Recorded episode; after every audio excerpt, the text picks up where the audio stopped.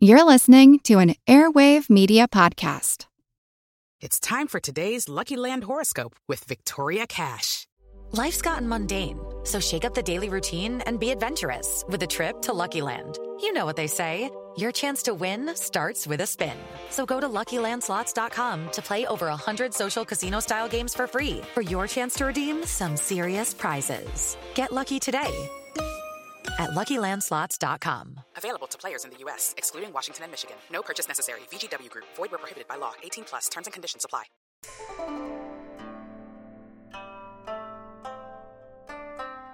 Hello, and welcome to the History of China.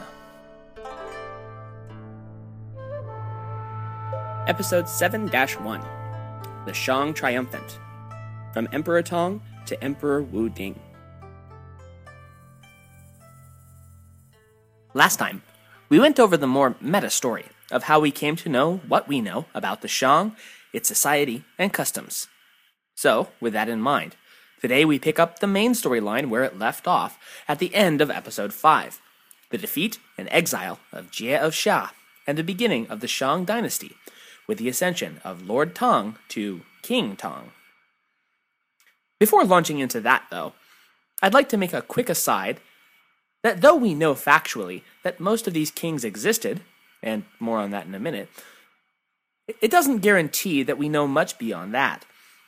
The oracle bones act as confirmation of their reigns and lines of succession, but are hardly an exhaustive body of knowledge. The other sources we use to chronicle the Shang were operating from a similarly limited knowledge set. And so we have several kings who are very, very interesting and quite a few who will be mentioned really only in passing. This is not because I don't think that they are all worthy of examination, but simply because there's precious little to examine at all. This leads me to my other caveat before continuing the discrepancy between our sources. The Annals of the Grand Historian, which from here on out I will once again call the Shiji, is where many of the more detailed descriptions come from. However, there are two kings mentioned in the Shiji that are notably absent from the Oracle Bones records. And there is one king recorded by the Oracle Bones who was not covered in the Shiji. Given the Oracle Bones are a primary source, and the Shiji is, at best, a secondary source of information, we'll be going with the line of succession established by the former, though still relying on Sima Qian's accounts for much of the accompanying descriptions and information. It should be mentioned that, especially given the fact that the Shiji was written a millennia after the Shang dynasty's fall, it's still remarkably accurate. It's only at the beginning of the dynasty where the major hiccups occur. And I'll be going ahead and putting up the succession lines of both accounts on thehistoryofchina.wordpress.com if you'd like to follow along visually. Alright, on with the show. The kings of Shang are typically referred to as just that kings. Though they controlled a wide variety of tribes and vassal states within the larger Huaxia state, which is pretty much the definition of an empire, for some reason, the preference has been to not call them emperors.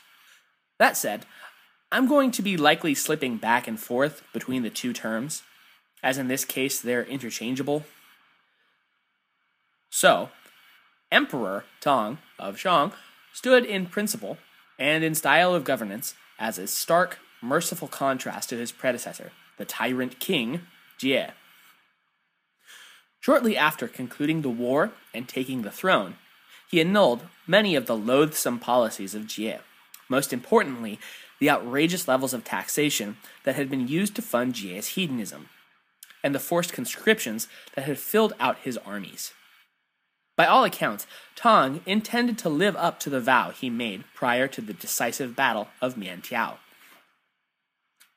As word of this new Shang king's generosity, piousness, and sense of justice spread, many tribes that had steadfastly kept their distance from the Xia's death spiral were inspired to rethink their relationship to the Huaxia Confederacy. On the western edges of the empire, for instance, the powerful Di and Qiang tribes sent envoys to pledge their loyalty to the House of Shang. These two tribes are worth remembering, since they will end up bookending the dynasty. The rise of Shang inspired them to join the state, and its decline will ultimately force them to ally with the rebellion of Zhou some six centuries later. Understandably, Tang wished to disassociate himself from the vestiges of the Xia. Maintaining the capital in Anyi, then, was completely out of the question. Not only was it the ancestral home of the Xia, but it absolutely reeked of Jie's debauchery. His opulent palaces and decadent self indulgences were impossible to ignore. Tang wished to make it very clear that he was not just some continuation of the same, and that a new line of truly noble nobility had come to power. So he ordered the capital moved to the city of Bo in northern Henan, near the modern city Anyang. You may recall from last week that Anyang is where archaeologists will eventually find the ruins of Yin, the last capital of the Shang dynasty. Both Bo and Yin are near the modern city, but are not the same places. Yin hasn't been constructed yet and won't be for about another 400 years. Meanwhile, the ancestral capital was redesignated to Ao, which is modern Zhengzhou City on the southern bank of the Yellow River in Henan. A word about the two different kinds of capitals the political capital will be where the emperor lives and is an ever shifting city, subject to the whim of any emperor at the time. But the ancestral capital is where the house itself identifies as having originated and does not change within any dynasty. There they will keep the relics of their family line, the bones of their ancestors, and important ritual objects, and will only shift with the installation of a new dynastic house to power. Though Emperor Tang wished to establish his rule as one apart from the Xia, he wasn't so vindictive that he wished them to be forgotten entirely.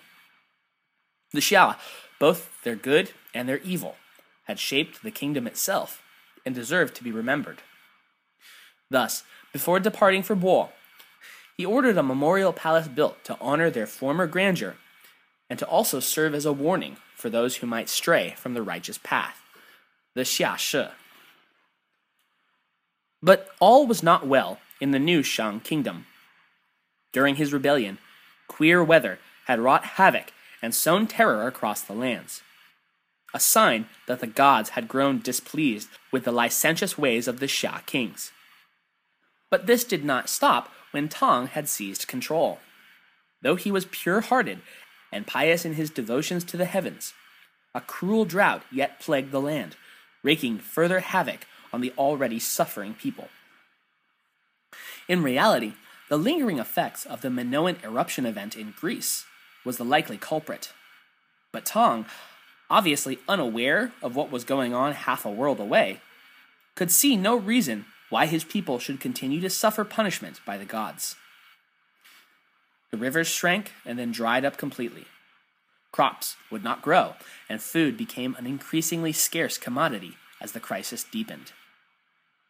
And, as in all times of crisis, vultures swooped in to prey on the weak. In their growing desperation, the poor were forced to sell all they owned, and eventually their own children into slavery to afford food. Word reached Shang of this atrocious behavior and the desperate conditions that had brought it about. He ordered coins struck from gold and distributed to the poor so that they might buy back their children with the exceedingly precious metal.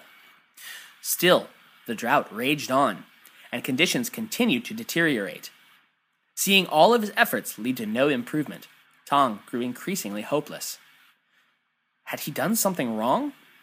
Was he conducting the rituals incorrectly or offering the wrong sacrifices? Was he living in some way that was out of balance or despotic?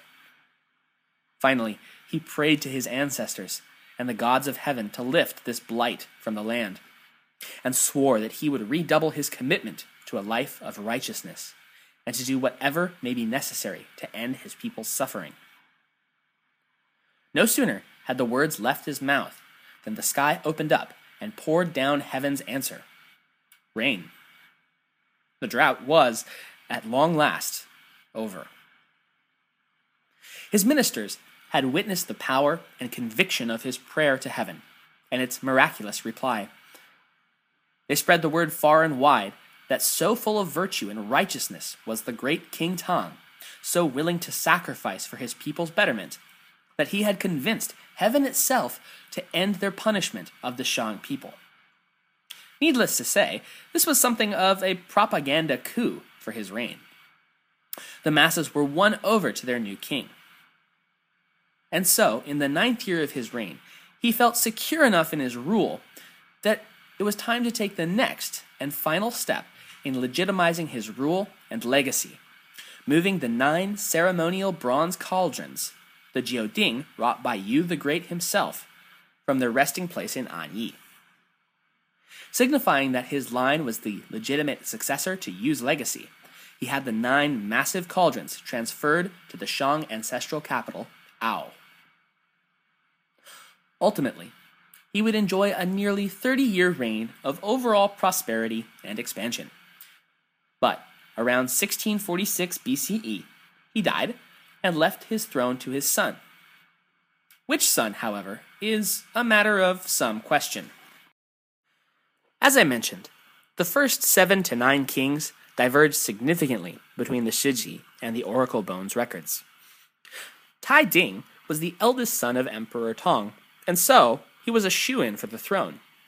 But the Shiji asserts that Tai Ding died young, so young that he never actually assumed power. In this telling, the throne passed to the second son of Tang, Wai Bing. But our primary source conflicts with this account, insisting that Tai Ding was, in fact, the second emperor of Shang, and was given the posthumous regnal name Da Ding.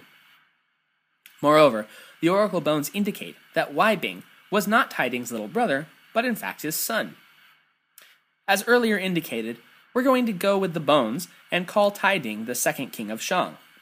Though, given that Sima Qian wrote him off entirely, we have very little to go on in the way of description or reign. So Tai Ding's eldest son, Tai Jia, succeeded as the third king upon his father's death. The oracle bones do not provide effective dating, but Sima Qian dates the beginning of Taijia's reign at 1535 BCE. Though, given that Sima calls him the fourth emperor, while the oracle bones consider him the third, there's some wiggle room in that date. Taijia, like his father and grandfather, reigned from Bo.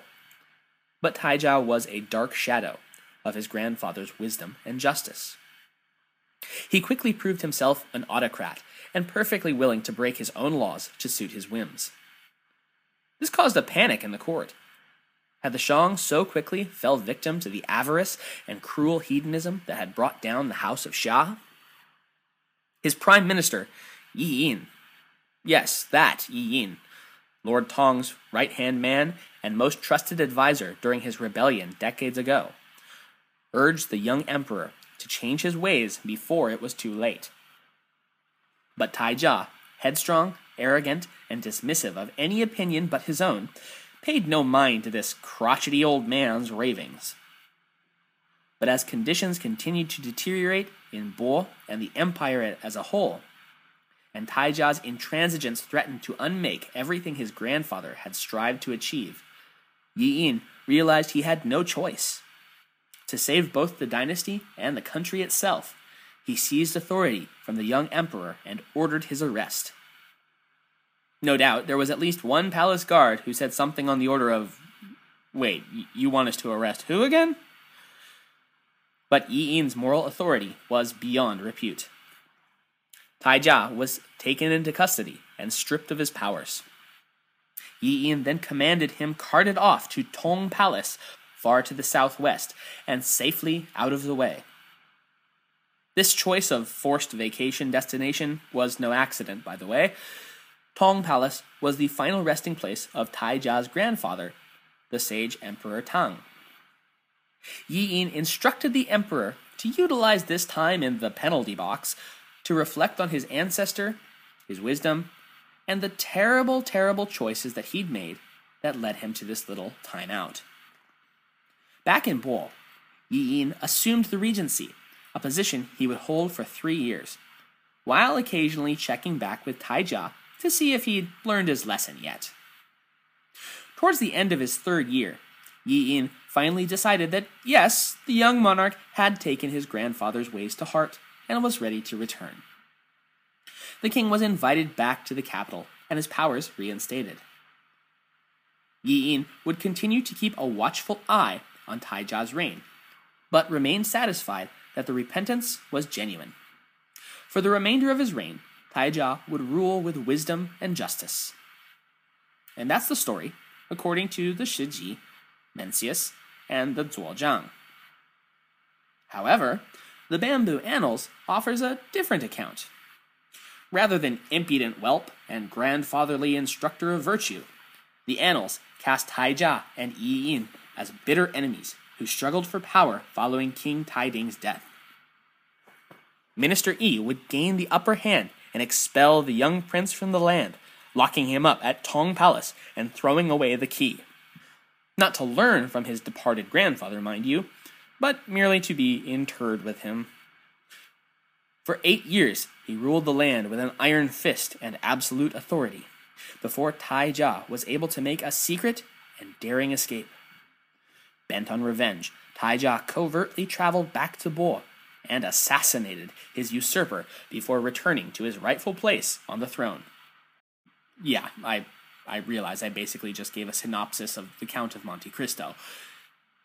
And like Alexander Dumas' magnum opus, this telling is compelling, interesting, and almost certainly a work of fiction. Archaeological evidence shows that Minister Yi Yin was literally worshipped as a god by the court of Shang for generations after his death. It's hard to imagine a ruling family would continue to venerate the memory of a man who had tried to oust them from power entirely.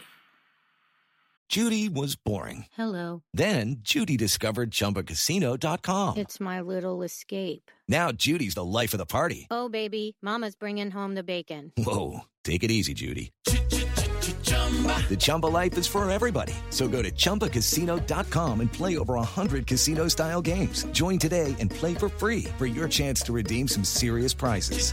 chumba ChumbaCasino.com. No purchase necessary. Void where prohibited by law. 18 plus terms and conditions apply. See website for details. So, in the Shiji's telling, Yi Yin restores Taijia to power and serves him for the remainder of his reign, which, alas, is not all that long, considering that the minister who was his grandfather's and his father's minister will outlive this king as well. Yes, Yi Yin just absolutely refuses to die. Okay, so one final timeout moment before continuing with the Oracle Bones' line of kings. It behooves me to mention in passing, at least, the two emperors which, in Sima Qian's rendition, sandwich King Taijia. The Shiji lists Emperor Zhongren as preceding Taijia and being Taiding's younger brother, but ruling for only four years before dying and having his nephew ascend. It also mentions Taijia's supposed eldest son, Wojia, succeeding his father before again dying and leaving the throne to his younger brother, Taigeng. Shang emperors, you'll quickly see, have a very bad habit of dropping like flies. As I mentioned earlier, though, all of the archaeological evidence makes no mention of either of these figures, and they're largely considered apocryphal anymore. It's super confusing, I know. It took me four tries before I was able to map all of this out. The finally successful results of which I'll be posting up on this episode's companion post on the historyofchina.wordpress.com. The oracle bones indicate that while Taijia was able to produce an heir, in fact, as many as five sons, the boy was deemed too young to take power when his father perished. As such, the throne went to Taijia's younger brother, Wai Bing. Wai Bing kept the chair warm for two years before dying. By this point, there were no more brothers to pass the throne to, so, ready or not, here comes Taijia's son, Taigeng. Taigeng may or may not have succumbed to the same curse of early death that seemed to haunt the line of Shang. The Bamboo Annals indicates he may have dropped after only five years, but the Shiji says he reigned for as many as 25. Xiao Jia was the next in line, as he was either the brother or son of Taigeng. He reigned for 17 years. Now, after chewing through five or six emperors in the span of a century or so, the throne of Shang finally seated its seventh occupant, Tai Wu, who would remain in power for a full 75 years. In the seventh year of his reign, the queen of Xirong sent an envoy to the capital. The Xirong are best described by the name given to them by the Huaxia people, as it translates to warlike barbarians from the west. Remember that, as it was used by the ancient Chinese, the term barbarian is applied to pretty much everyone who isn't from Huaxia, much as the catch all label foreigner is used in China today. Like Huaxia itself, the Xirong clan was a political union of several Western tribes, some of which are described as looking very strange indeed. In the 7th century CE, one historian would write Among the various Rong tribes of the western regions, the Wusun's shape is the strangest. And the present barbarians who have green eyes and red hair and are like a macaque belonged to the same race as the Wusun. Incidentally, the Wusun people are still found today in Kyrgyzstan, suggesting that the reach of the Xirong Confederation reached all the way into Central Asia. Strange and warlike though they were, King Taiwu reciprocated the diplomatic gesture and sent an envoy of his own back to the Queen of Xirong. Though, as their epithet suggests, long term relations between the Chinese and the warlike Western barbarians would remain rocky at best. Taiwu's reign was a fruitful one, as the Shang state's power and influence continued to expand. But then so too did its need for more strongholds and cities from which to govern. Notably, in his 58th year as monarch, Taiwu ordered the construction of the great city Pugu. Three years later, he accepted a party of nine envoys from yet more Western barbarian tribes. Taiwu had at least two sons, but deemed that his younger brother would succeed him. And so, when he finally died, the youngest son of Taijia, Yongji, would take the reins. Of course, by the time he was enthroned, he was absolutely ancient. Using our given timeline, had Yongji been born on the day his father died, he would be at minimum 99 years old upon becoming the king of Shang. Still, you gotta give the guy some credit because he managed to remain upright for about a decade before finally giving up the ghost and passing the throne on to his nephew, Zhongding. Zhongding is most noteworthy for his decision that, though it had been the political capital of Shang since the dynasty's inception, which is approaching two centuries at this point, Bo just really didn't fit his vibe. So he moved the capital south to Ao, which you'll recall was also the ancestral capital. Once settled in, in his sixth year, he would attack the people known as the Lan Yi, which awesomely translates to the Blue Barbarians. Ultimately, this would end in stalemate and with peace terms signed, but with bad blood lingering on both sides of the conflict. Fear not, we have not seen the last of the Blue Barbarians. In all, Zhongding would rule for between 9 and 10 years. Upon his death, power transferred to Zhongding's younger brother, Wai Ren. He would rule for 10 to 15 years.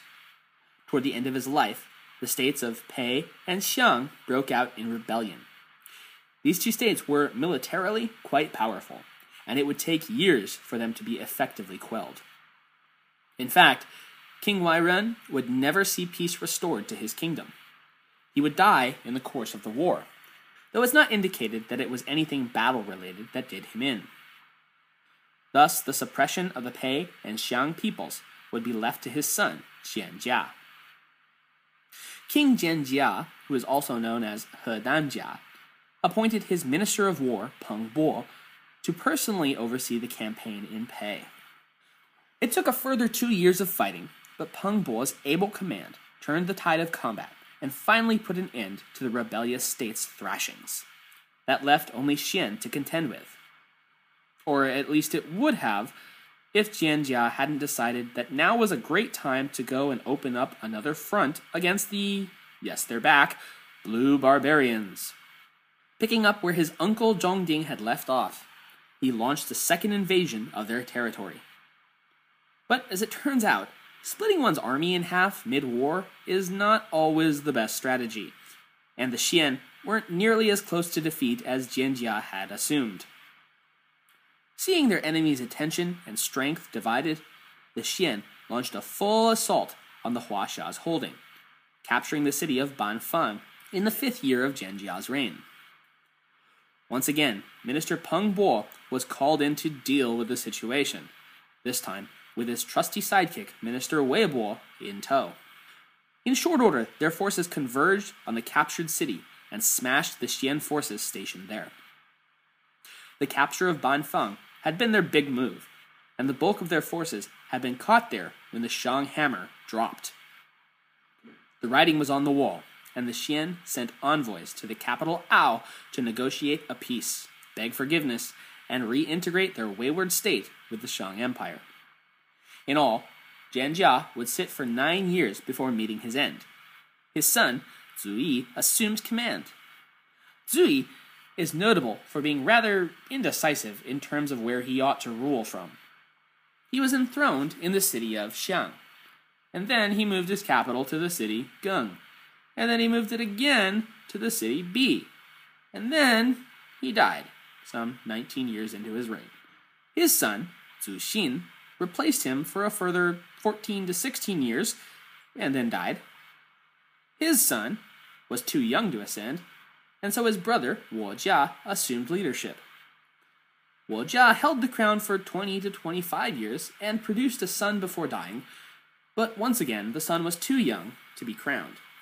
So the mantle reverted to the now of age son of Zhu Xin, Zhu Ding. Thanks to the Xia Shang Zhou Chronology Project, or as I'm going to refer to it from here on out, XSZCP, we are able to arrive at a specific date for Zhu Ding's reign. The 32 year period between 1368 and 1333 BCE. This places his life and death as contemporaneous with the Egyptian pharaoh Akhenaten, who was first called Amenhotep IV before founding and aggressively promoting his cult of Aten, who would later be known as Ra, the sun god. This would ultimately fail, as habits tend to die slower than kings. Today, it's not his sun cult that he's most remembered for, but his consort Nefertiti and his son and heir Tutankhaten. But as the worship of Aten faded, the young pharaoh realized that having his name associated with a deity in decline was not favorable. So he changed it to something known across the world today Tutankhamun, King Tut. Zhu had at least four children, but once again, none of which were of age upon the emperor's death in 1336 BCE. So power would again shift back to his cousin, Nangeng, son of Wu Jia. Nangeng ruled for about 29 years, but was completely unable to produce an heir. So, with one final ping of the pong, the throne of Shang was given to Zhu Ding's eldest son, Yang Jia, circa 1307 BCE. Yang Jia was not a terrible emperor, but by no means was he good either. During his seven year tenure, the country slipped into decline, along with his health, until he died young and heirless. So in 1300 BCE, Yang Jia's second brother, Pan Ge, took over.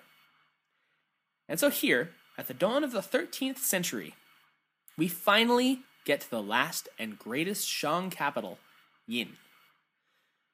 Yin was at the northern edge of the Shang Empire, and before it was redesignated as the capital, it was called Beimeng, meaning literally northern city in the land of the Mongols.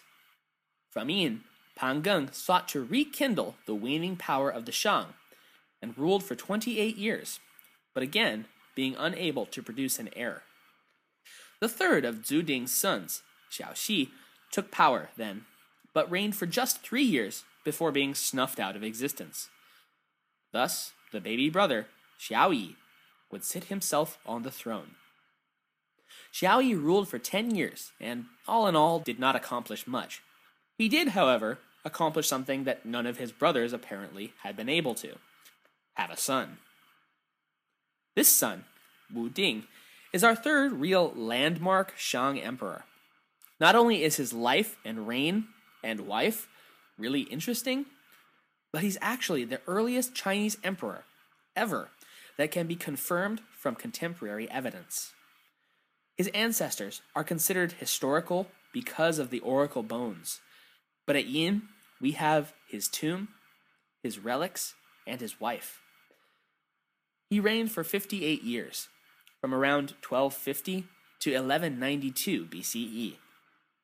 Prior to his reign, his father Xiao Yi had removed him from his home and placed him in the backwater provincial town of He. This was not out of some animosity toward the child, but because his father wanted him to live a life apart from the trappings, distractions, and corrupting influences of court life. Instead, he was placed in the care of the local noble Gan Pan to live among the common people and become familiar with their lives, concerns, and day to day problems. Wu Ding and Gan Pan ended up getting along so well that the young emperor would promote his guardian to prime minister once he took the throne. In 1250 BCE, that day arrived when news of his father's passing reached He. Wu Ding was summoned back to the capital with all due haste and was coronated shortly thereafter. Like most, if not all, Chinese emperors, to say nothing of leaders worldwide for that matter, Wu Ding was an accomplished bigamist. It is recounted that he had as many as 60 wives, or concubines, whom he kept at his capital. This was not, it must be said, a situation driven entirely out of lust. As it was in virtually every society until the later 20th century CE, marriage of nobility was nothing so much as a political contract to seal alliances and increase power. Women were seen and used as property, to be bought and sold by suitor and father, respectively, as each family sought the best situation to increase their standing and political power. Wu Ding, then, simply took this game to its logical conclusion. Why use this great tactic only once? Instead, he would marry a daughter from each of his neighboring tribe's chieftains, binding them all to his rule and instantly expanding his empire. Sixty wives, expanded territory, plus dowries from each of the fathers? Yeah, it's pretty hard to see the downside. But there is one wife in particular who stands above the rest. My personal opinion and hope is that she gains some wider recognition for her singularly incredible life. You likely remember her from last time, since her tomb was discovered intact at Yin and is one of the most amazing and complete finds ever unearthed concerning the Shang dynasty. I speak, of course, of the lady Fu Hao. Fu Hao's early life, as with most imperial concubines, was deemed of so little importance that it has been lost to time, if it was ever recorded at all. Most likely, she was the daughter of an outlying tribal lord who sought to gain favor with the mighty Shang Empire. The concubine system was, let's not mince words, effectively slavery for the women within it. But this is what they had been raised and expected to do with their lives serve, honor, obey, and produce children. To do so with the Emperor of Shang, then, rather than some local prince or upjumped lordling, was the highest honor any of them could have hoped to achieve. Well, any of them except Fu Hao. She quickly figured out the semi matriarchal hierarchy that composed the harem system at the palace and rose quickly through its ranks to a position of dominance over her fellow wives. This was achieved, no big surprise, largely by doing whatever was necessary to endear herself to the emperor and become his favored consort. At the emperor's side, she proved her brilliant mind and tactical genius. Wu Ding was so impressed with his wife's abilities, so far beyond what was expected or even thought possible of women at the time, that he allowed her to observe the most sacred duty within the empire the bone divination rituals and offering sacrifices to the gods and ancestors for the dynasty's continued good fortune. As her knowledge of the rituals increased, Wu Ding eventually allowed her to become more and more a part of the ceremonies themselves, eventually to be inducted as a full priestess with power to conduct the rites herself, as evidenced by the numerous oracle pieces engraved prepared by Fu Hao. It is difficult to overstate how truly outstanding an achievement this was in a patriarchal society where such religious events were deemed to be of paramount importance. It's akin to the Catholic Church allowing not just a female priest, but making her the priestess of St. Peter's Basilica in the Vatican. She was already so far beyond her allotted station, and yet Fu Hao was just getting started. Emperor Wu Ding grew so confident in his wife's abilities, and especially her tactical mind, that he came to rely on her advice more and more to conduct the near constant warfare of the Shang. Oh, yeah. Did you think that marrying all of the outlying tribes had put a stop to the state's expansionism? Don't be ridiculous. Of course not. Enveloping all of the border states simply meant new border states to envelop. In an event absolutely without precedent, Fu Hao would eventually be named as Supreme Commander and General of the Shang armies. And make no mistake, this was no ceremonial position. The Oracle Bones tell of her repeatedly leading the army into battle and victory. The Tufang people had been engaged in a low level war with the Shang for generations at this point. And yet, in the course of a single battle, Fu Hao was able to so badly outmaneuver and crush them that they capitulated then and there. Subsequent campaigns against the Yi tribe, whom you may recall from episode 2, to the south of the empire, and the Qiang in Sichuan and eastern Tibet, and the Ba Confederation of central Sichuan are also recorded, each ending in decisive victory. Of these outlying regions, she was granted direct governance of several. The Ba Confederation, however, would retreat and lick its wounds. Outwardly, it submitted to the Shang's authority, but they would continue to harbor bitter resentment toward their imperial overlords. This will factor in heavily some three centuries from now, when the rogue state of Zhou rises up in rebellion against the, spoiler alert, final king of Shang. As if the oracle bones themselves might not be considered reliable enough to verify such a wildly improbable event, Fu Hao was interred with hundreds upon hundreds of ceremonial bronze and jade weapons, and given a sacrificial honor guard in death. Honors bestowed only upon great military and religious commanders. The Lady Fu Hao, consort, priestess, general, governor, and mother. She and her husband would produce Prince Jie, as well as at least one daughter. Ultimately, she would die before her husband. Wu Ding constructed an enormous tomb for her on the edge of the royal cemetery at Yin, and would frequently offer sacrifices and prayers to her spirit. As he had relied on her in life to lead his armies, so too would he call on her spirit to lead them to further victories from beyond. One such instance was in the 32nd year of Wu Ding's reign, when he took the bold step of invading Guifang. The name of this territory is translated, revealingly, as the land of the demons.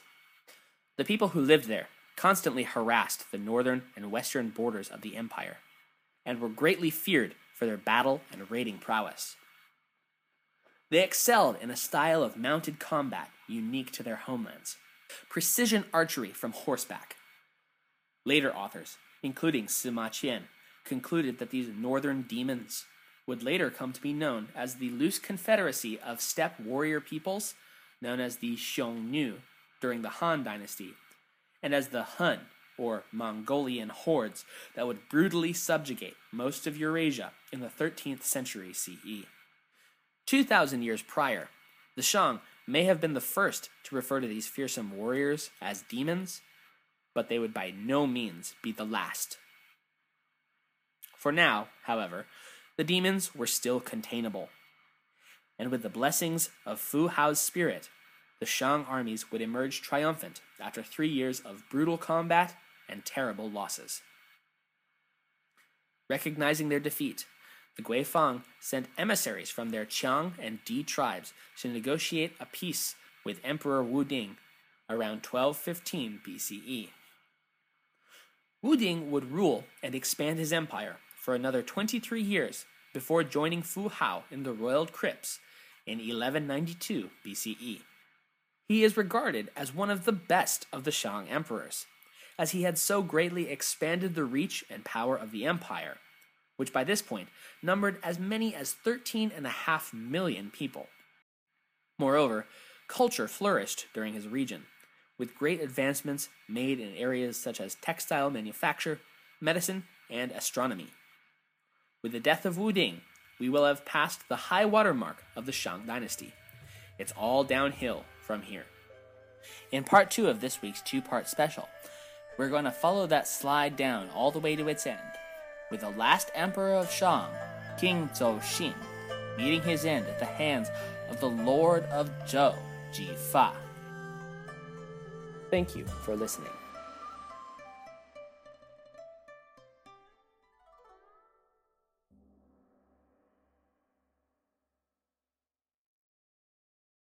Step into the world of power, loyalty, and luck. I'm gonna make him an offer he can't refuse. With family, cannolis, and spins mean everything. Now, you wanna get mixed up in the family business. Introducing The Godfather at ChumbaCasino.com. Test your luck in the shadowy world of The Godfather slot. Someday, I will call upon you to do a service for me. Play The Godfather now at ChumbaCasino.com. Welcome to the family. No purchase necessary. VGW Group. Void where prohibited by law. 18 plus. Terms and conditions apply.